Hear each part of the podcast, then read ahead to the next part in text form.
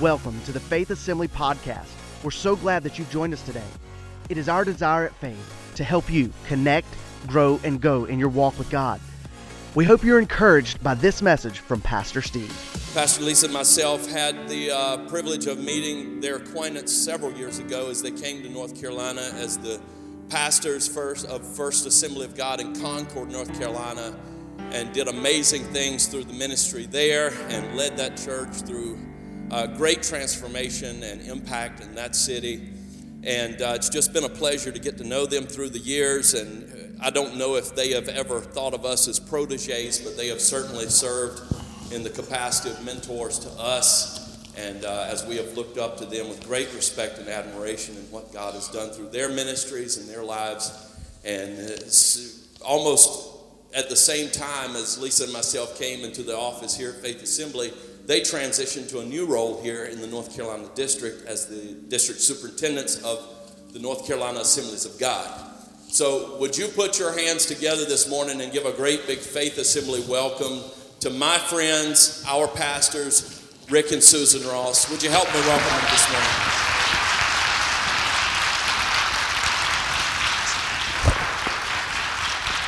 Thank you so much. It is wonderful to be with you here this weekend at Faith Assembly.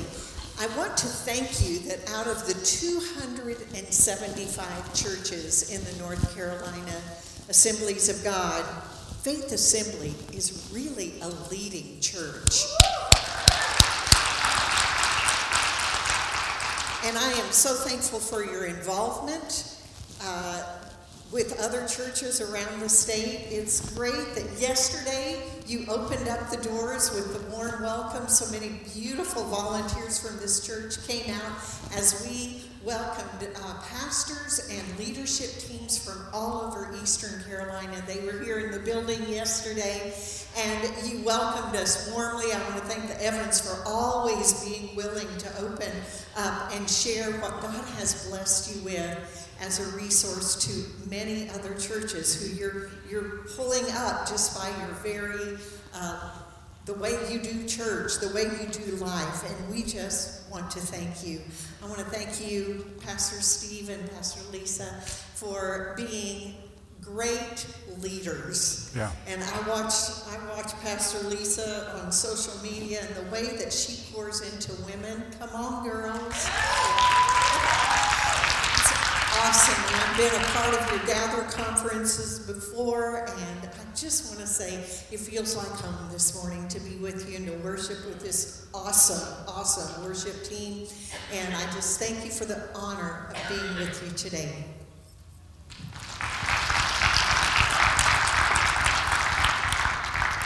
This is the day the Lord has made, and I will I'm not rejoicing whoever came up with this hour time change. Should have passed out a little bit extra caffeine coming in here this morning. But I'm telling you that worship took care of all my needs as we had this whole process. Pastor Steve and Lisa, thank you very much for this honor. We love you guys and um, been here about uh, 17 years now watching, and it's amazing what God does. In a moment, I'm going to begin my message, but let me give a pre- precursor. It's very clear in my, my spirit today that God is, has, and is doing something very special at Faith Assembly. Now, don't, don't take it lightly because the Bible and the word I have for you today is based on this, this belief.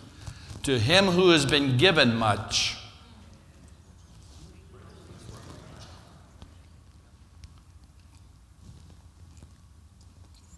to not understand and put into practice an anointing, a regional anointing, is to do disservice of what this church stands for. And your pastors are leading you to continue to have a eyes and a heart that is bigger than this church. Acts chapters 1 and 2 tells the story of Pentecost. We, we know it well in the assemblies of God. And we can quote Acts 2 4, and, and they spoke with other tongues as the. But, friends, if we're not careful, as Pentecostals will reduce Pentecost to Acts chapter 2 and forget that the reason for Pentecost is found in Acts chapter 1, verse 8, that says, And you will receive power. Pentecost isn't for the gifts, gifts are an offshoot. Pentecost came to give us power to be led by the Spirit, live by the Spirit, and understand that the Spirit is with us every day of our life. And when you receive Jesus as Savior, the Bible says you receive the gift and the person of the Holy Spirit. You didn't receive half of them, you received the person, and He's wanting to do something. Acts 1 and 2 basically says this in the Ross mentality the Holy Spirit that came to make us better. Being filled with Jesus and the Holy Spirit means I'm a better husband. Men?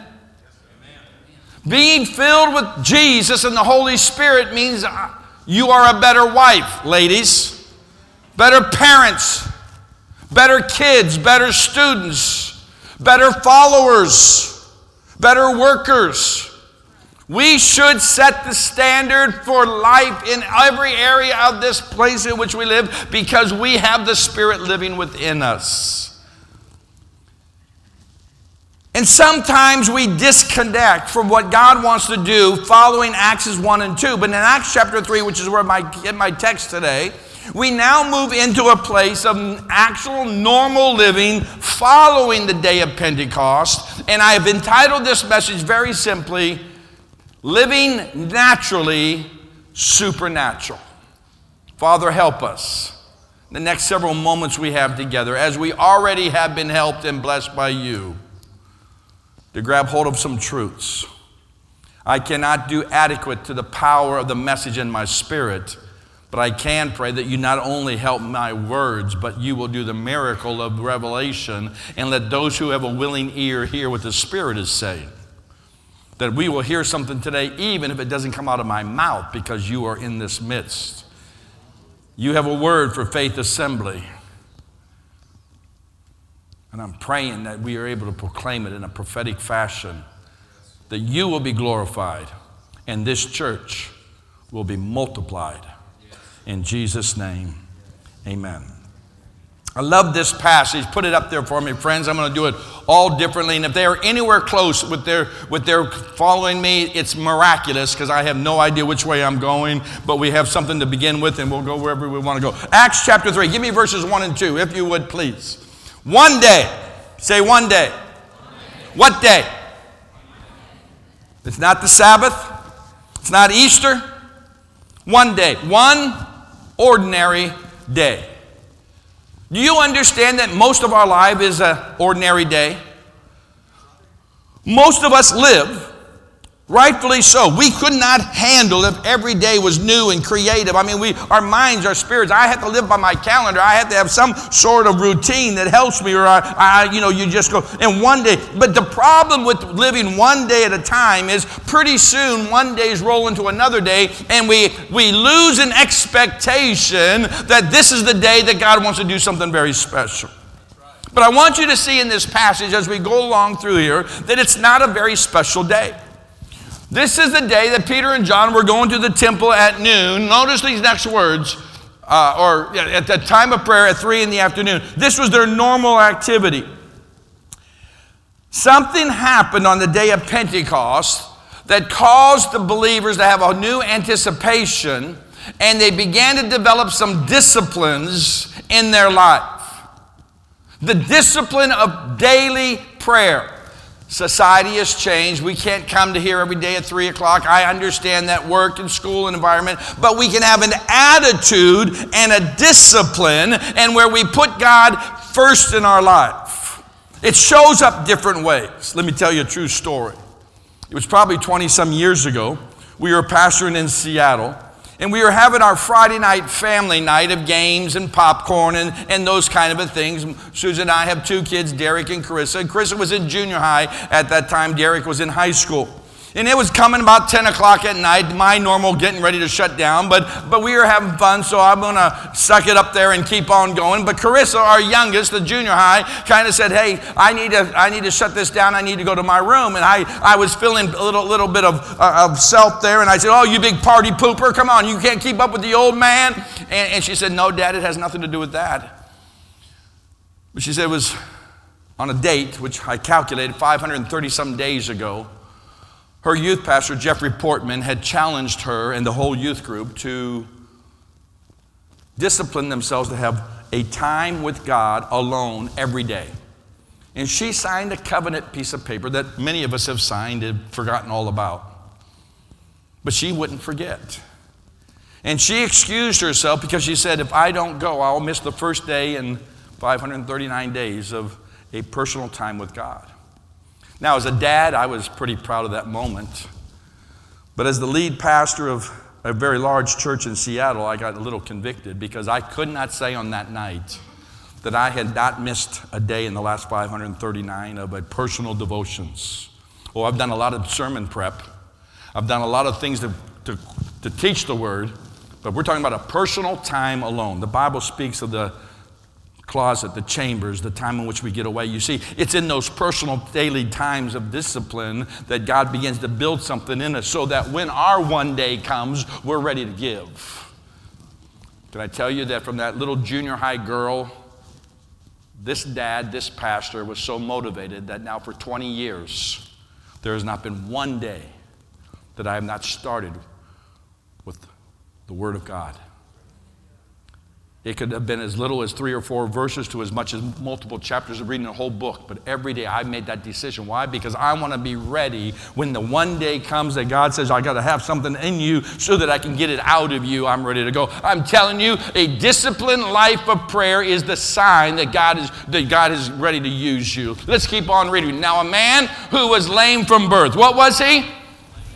Born lame. Which means he never walked. You with me? Doing my study, we can't prove this, but we believe he's in his mid 20s. Let's just say he's 25 years old. That means he lived over 9,000 days and he had never walked. Now, a man who was lame from birth was being carried to the temple gate called Beautiful, where he was put when? Every day. I want you to notice something in a moment in the spiritual realm. Peter's one day is going to match this lame man's every day, and a catastrophic event's about to happen. For over 9,000 days, someone helped this lame man by picking him up and carrying him to the temple gate. Because he what? Never walked. We're in a great season of our life. We're grandparents. How many grandparents in the room? You see, let me remind you grandparents is God's reward for not killing your kids when they were teenagers. I also remind you, grandparents, that um, they may be the ones taking care of us when we're back in diapers, so treat them well. In this season of our life, when we're traveling and away from the house so much, there was many times I would be home one or two days. I counted six weeks in a row that I was home less than three days on the whole time, and and, so we've asked our kids, our daughter and son in law, to move in with us, and they've had a baby since then. And I, I, have been able to see my little granddaughter, my fourth grandchild, and, and uh, as she's been growing up, as I did the first three when they lived near us. And, and it's been just an amazing time. And one day, she was, she, was, she was a little bit over a year old, and I decided it's time for her to walk. You know, I'm always pushing and, and never happy with where they are. There's always got to be something better because, you know, I, I have a philosophy of life. If you're going to keep score, why not be first? So I said, I'm going to be the first one to see this little girl walk. So I worked all day with her. Let go, baby. Come on. She never did, but she took one step as she was falling, and I called that walk walking. I tweeted it all out. It was all over social media. I was there when she took her first step. But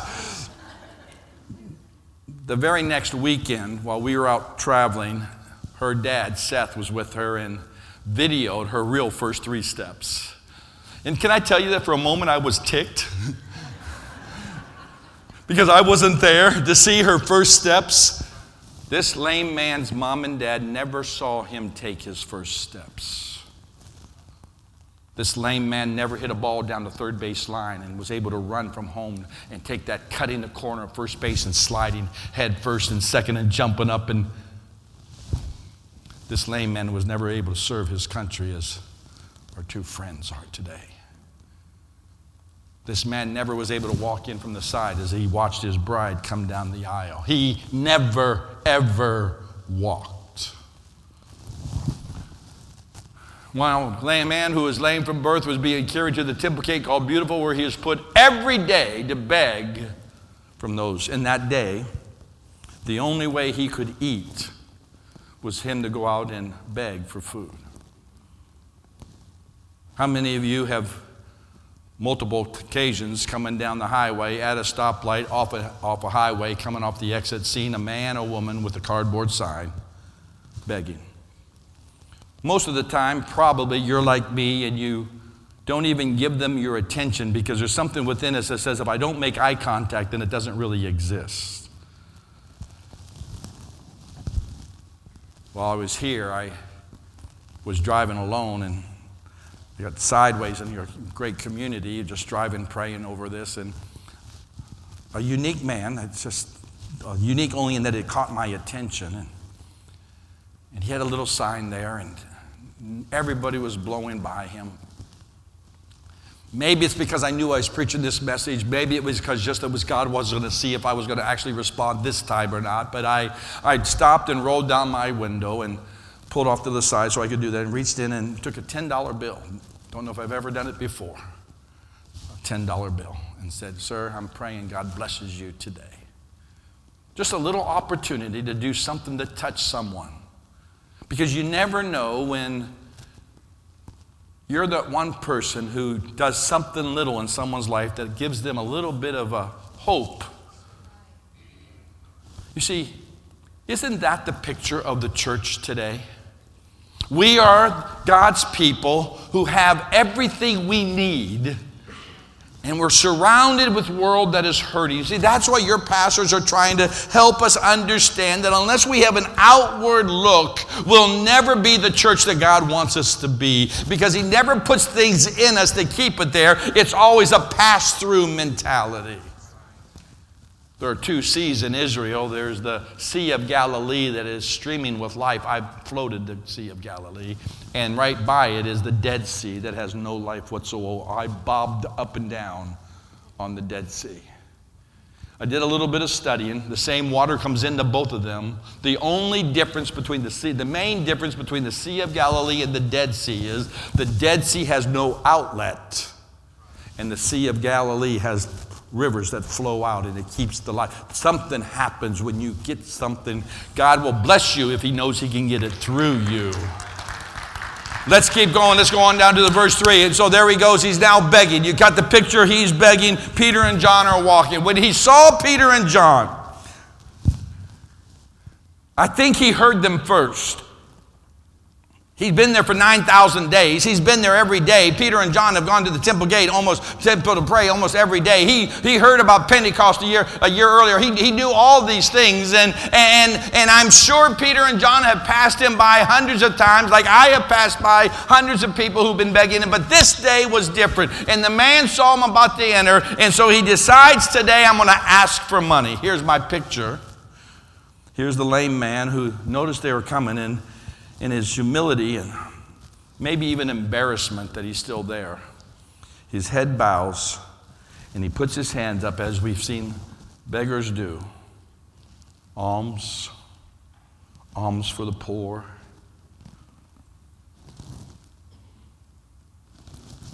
The miracle's about to happen. Peter looked straight at him, as did John.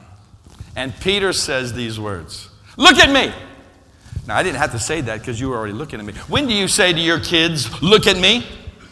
When you need their full attention. My picture is next to ADHD in the dictionary. And back then, in the old days, my elementary teachers didn't understand it, and I spent three years in the corner or in the closet.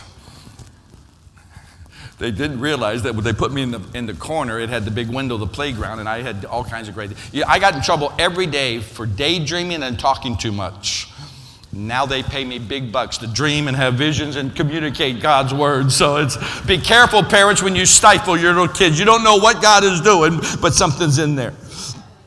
All of a sudden, we had this moment, and his head is down, and he asked them from, uh, and, and Peter's at this moment, he says, Look at me. And the man, lame man, I love this, looked at him expecting to get something from him. Expectancy matters.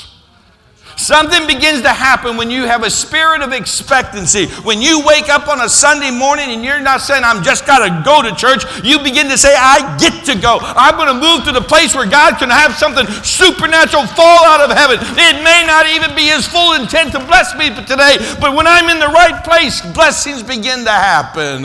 Good things happen when you're in the right places. I love this. Peter and John looked at him, and the lame man looked. Okay, you're all the lame man right now, okay? So put your heads down, put your hands up. You're ready to receive.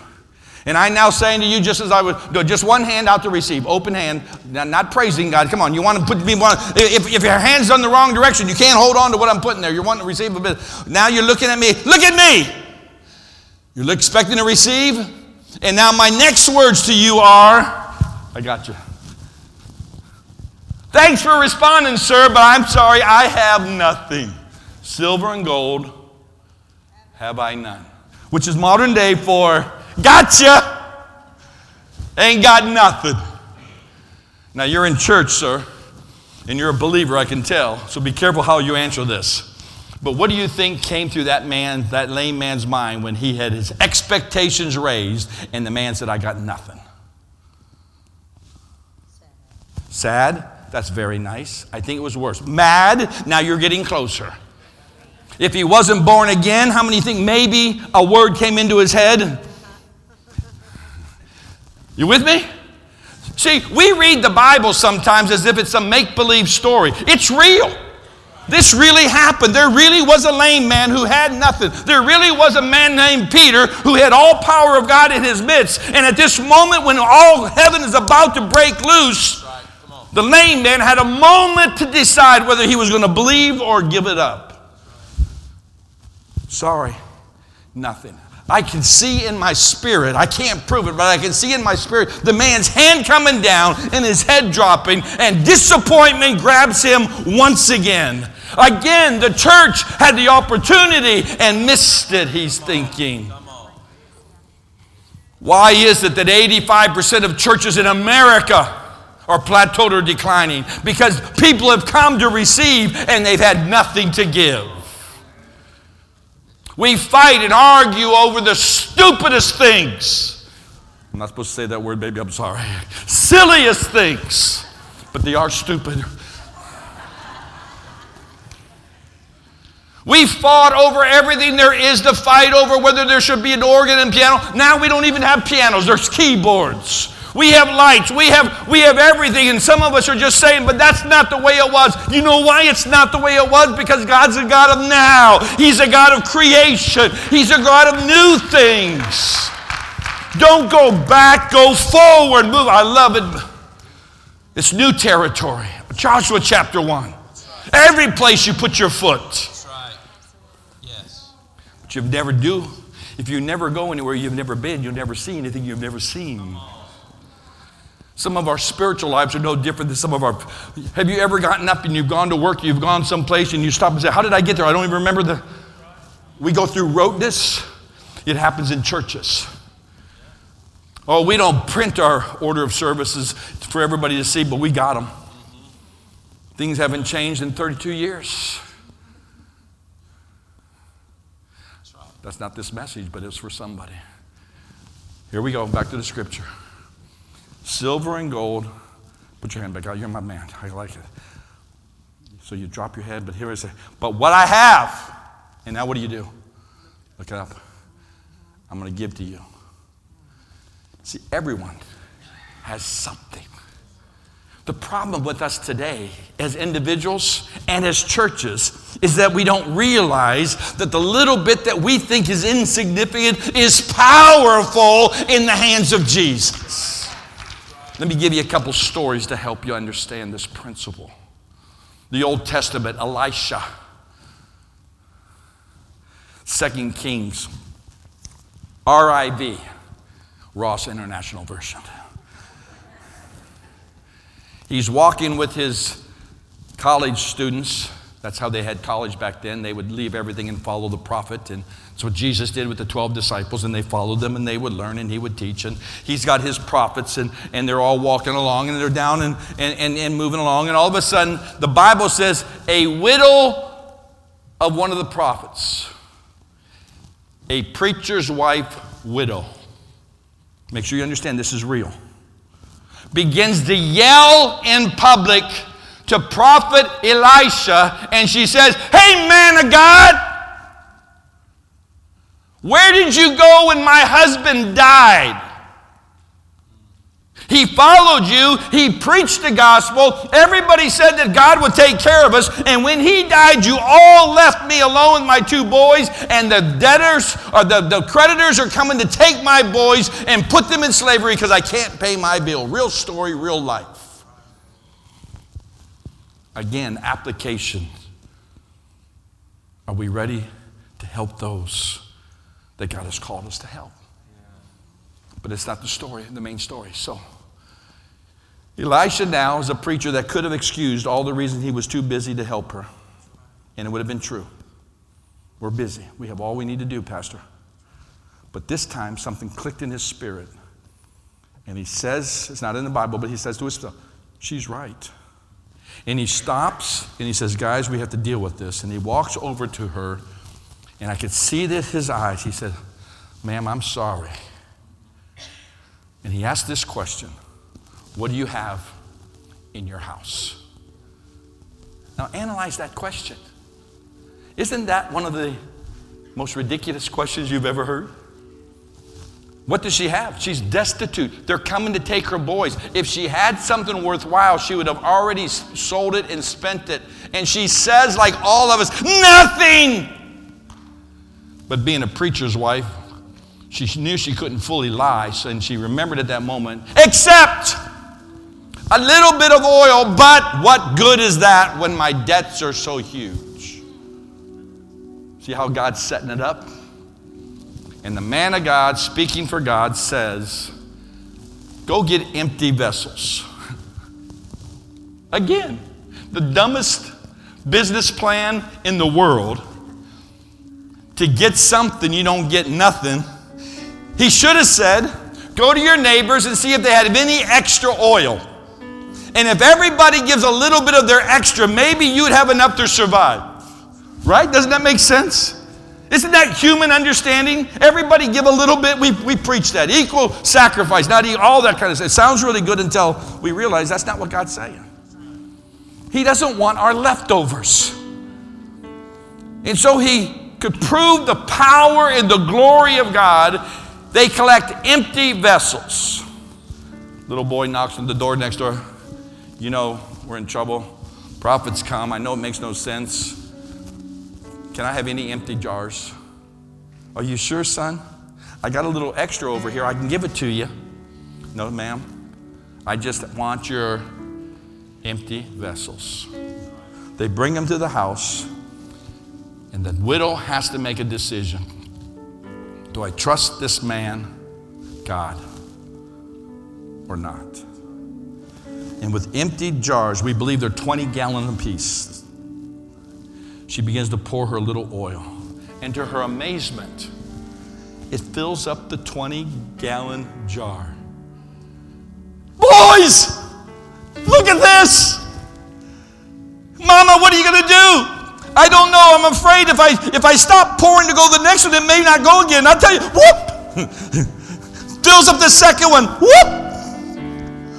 Whoop! She just keeps it going. You know how you, you do once in a while? You don't want to stop it until the last one. Boys, get some more. She said, Boys say, We got every empty jar in the city. And the Bible says at that moment, the oil stopped. And the prophet says, Sell the oil, pay your bills, give glory to God. What's in your house? What's in your house? Oh, I don't, I don't have you all, so let me give you another story. It's my favorite story in the Bible. It's Jesus and the multitudes. He's out teaching, and the crowds began to come.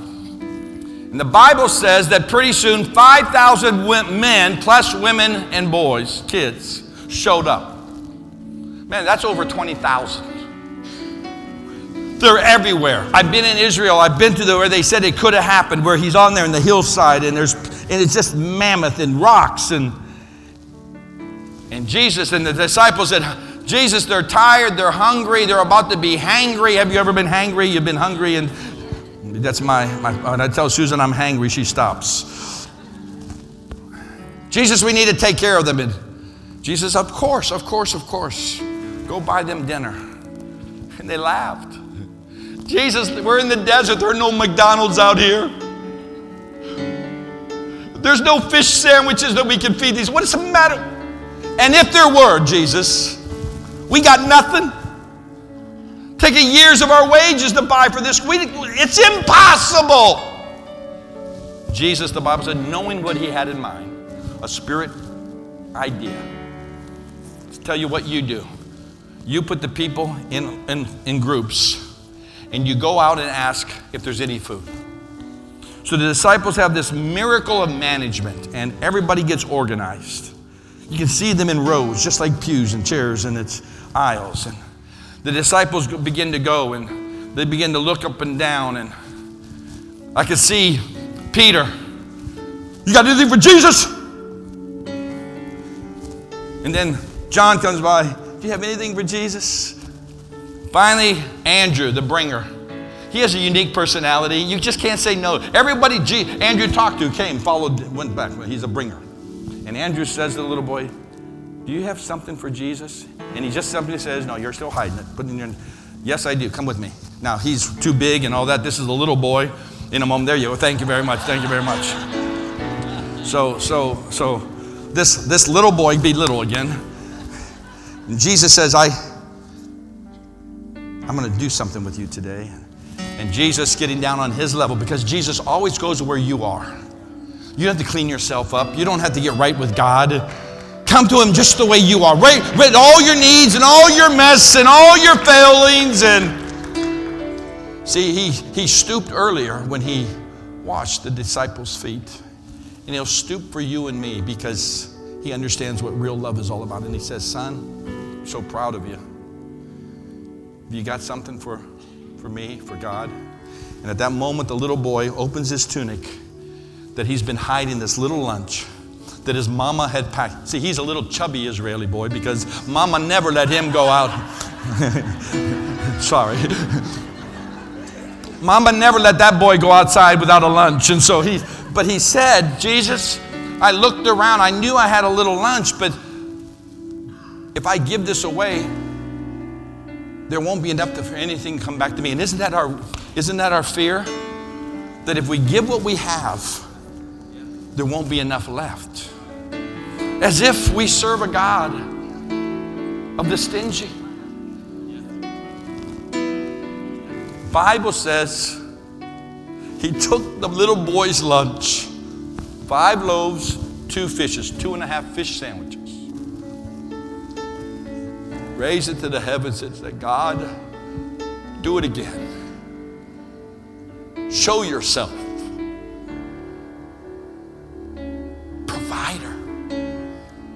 All powerful, loving and kind, good. And he begins to break the bread and the fish and he gives it to the disciples. And they're like little ants running back and forth, passing it to everybody. Jesus just keeps breaking bread. 20,000 people, this goes on for hours.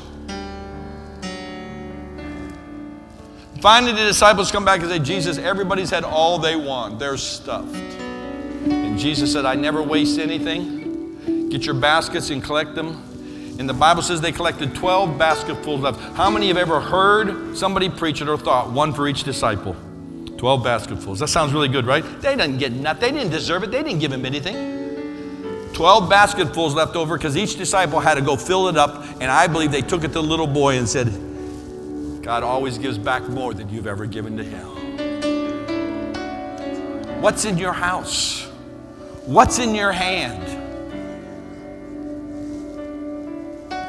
What gift, spiritual gift, calling, ability, time, treasure, finances are you holding on to so tightly that you're so afraid that if you give it to God, you'll never see it again? It's the difference between the Dead Sea that holds on and the Sea of Galilee with hands wide open. Will you bow your heads with me this morning?